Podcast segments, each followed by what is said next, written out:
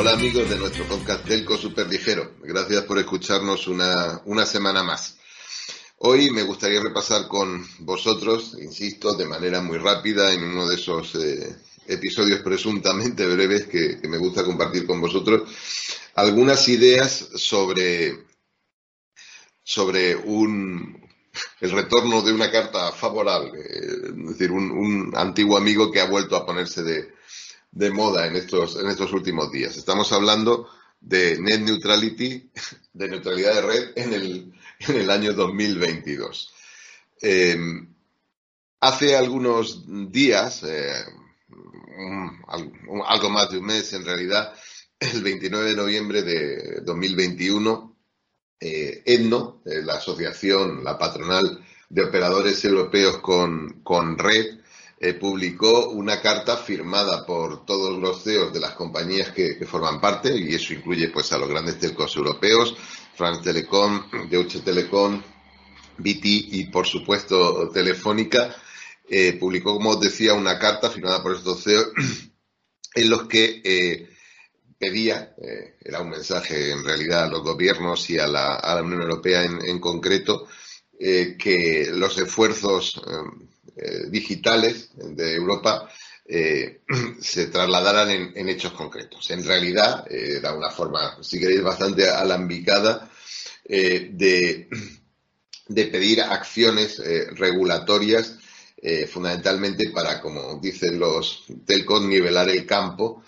entre los grandes prestadores de servicios digitales como Amazon, Google, ahora Netflix, por supuesto Apple, y los telcos. Y, de hecho, dentro del uno de los del último párrafo de, esa carta, eh, incluía claramente una petición de que estos jugadores eh, subvencionaran, participaran de manera justa eh, en los costes asociados al, despliegue, al despliegue red. Esto recientemente, pues de hecho, pues la semana pasada se ha visto reforzado por un mensaje, por una carta que ha publicado el vicepresidente de regulación de Deutsche Telekom en, Alemania, eh, que se enfocaba directamente en estos, en estos aspectos.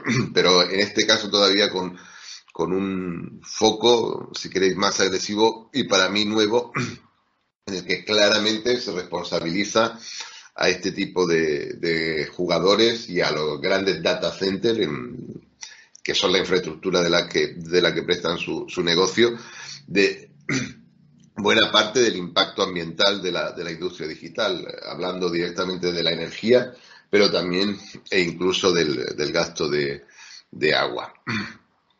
Y, eh, y reclamando que, que, se asocie un coste a este impacto y que ese coste pues, pueda ser eh, regulado y, atrapado pues, por los por los telcos. Incluso en esa carta pues se mencionan casos más o menos recientes, como sabéis, la demanda que los telcos coreanos pusieron a Netflix acerca del juego del calamar, de Squid Game, y eh, también pues eh, demandas que se están viendo en, en, Estados, en Estados Unidos. Pero esto, a mí como a vosotros, nos da una sensación de, de déjà vu. Es, es, algo que ya, que ya hemos visto en la, en la, anteriormente. De hecho, mi primera presentación sobre Net Neutrality la hice en el año 2005, hace ya 16 años. Y eso fue tres años antes ¿no? de que la industria eh, consiguiera su pico máximo de, ingresos, allá por el, por el 2018. Así que en aquel momento resultó premonitorio. En aquella presentación usamos charada como, como la metáfora ¿no? de, lo que, de lo, que estaba, lo que estaba pasando. Y me gustaría pensar que muchos de mis compañeros de aquella ya remota época eh, recuerdan en parte, o al menos alguna de las ideas que, compartimos eh, aquel, aquel día. De hecho, si miramos los datos, eh, la cosa no ha dejado de empeorar desde aquel lejano 2005. El tráfico, que en aquel momento pues era algo que, estábamos descubriendo, pues no ha parado de crecer de manera exponencial pues en los últimos en los últimos años y este crecimiento se ha visto reforzado pues durante, durante la pandemia, ¿no? Como nos enseñan, por ejemplo, los datos de la CNMC hasta el 3Q del, año 21, de este, de este año anterior. Pero para el tráfico fijo prácticamente ocurre, ocurre lo mismo. Y eh, no olvidéis que en España al menos el tráfico fijo es como 40 veces el tráfico móvil promedio de un, de un cliente, como nos explican también los datos de la CNMC hasta el año, hasta el año 20. Pero es que además ese efecto patente ¿no? del impacto de los grandes proveedores de servicios digitales en el, en el, en, el como origen del, tráfico, pues tampoco ha dejado de acentuarse. Si miramos datos de ARCEP, que es el único regulador europeo eh, que, los, que los publica, el 50% del tráfico de Internet en Europa, en Francia, proviene de los cuatro principales proveedores, que son los que estáis imaginando. Y solo el primero, que es Netflix, eh, ocupa ya el, el 20%. El 20%. Y si miramos datos muy, muy recientes, datos de ayer de, de eh, este punto de, interconexión, vemos que el tráfico de Internet en general está creciendo eh, con, pendientes pues, pues nunca vistas hasta, hasta el momento y que de alguna forma auguran que estamos muy lejos ¿no? de, llegar a, a ese límite o a esa estabilización. De hecho, es detrás de esta mecánica, detrás del crecimiento exponencial del tráfico, que va asociado con crecimiento muy rápido de las velocidades de, de acceso sobre el que se sostiene toda la industria toda la filosofía de más por más o más por lo mismo eh, de, la, eh, de, la, de, la, de, la, industria en este, en este momento. Así que eh, nos encontramos como en una especie de segunda parte, ¿no? Como lo fue Arabesque de Charay, eh, eh, pues una nueva segunda parte, una historia relacionada con aquel net neutrality que empezaba a aparecer en el, en el, 2000, en el 2005. De hecho, aquella ola de net neutrality acabó transformándose en Europa en una serie de consideraciones técnicas sobre cómo se debe tratar el, tráfico en casos de cero rating. bueno, que, no son especialmente relevantes en, mercados como, los europeos, aunque algún, algún impacto tienen. Probablemente este nuevo posicionamiento, esta nueva instancia eh, de los, de los eh, telco tenga que ver eh, en que saben que los, los hyperscalers están cambiando de su estrategia y están sobre todo cambiando su visión pues por parte de, de la sociedad, de los gobiernos y de los, de los reguladores.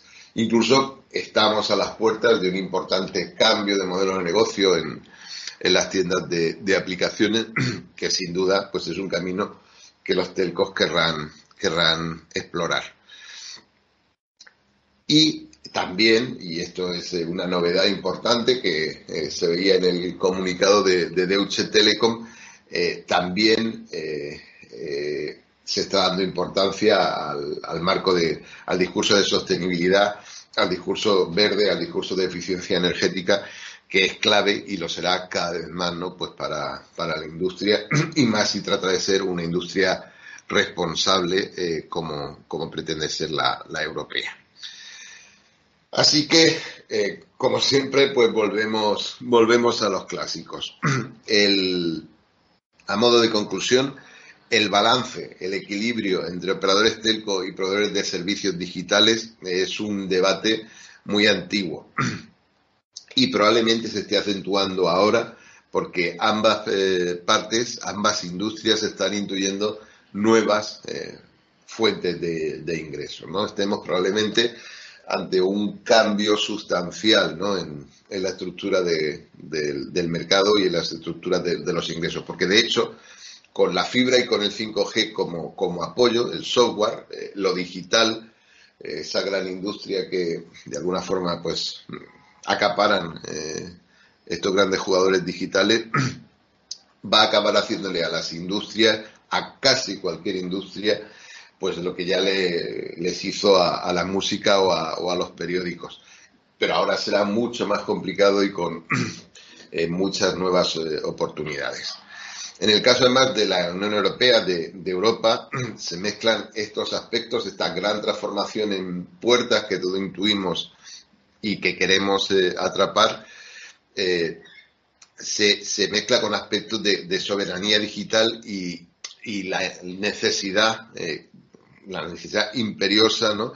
de identificar, definir y exportar un modelo europeo de hacer las cosas que es la herramienta clave pues, para evitar la irrelevancia a la que de otra manera pues Europa se podría enfrentar. Europa juega de hecho a convertirse de facto en el regulador digital del, mundo, del mundo excepto del mundo excepto China, como ya vimos por ejemplo con el GDPR y otras cosas que están que están por venir. Y también tenemos que tener en cuenta que es muy difícil regular una industria con estos niveles de incertidumbre, porque fijaos que estamos tratando de posicionarnos ante lo que va a ser. Y es una industria en la que el, principal activo, el principal output, lo que se produce, que al final es tráfico de datos, está creciendo de media a un 50% anual. Hemos visto años con crecimiento del, del 100% eh, Q, Q on Q. Y con un horizonte, como decíamos, eh, que está muy lejos de estabilizarse, que más bien apunta en, la dirección contraria. Así que tendremos que estar atentos. Eh, y esto es todo lo que os quería contar hoy. Eh, muchas gracias, hablamos.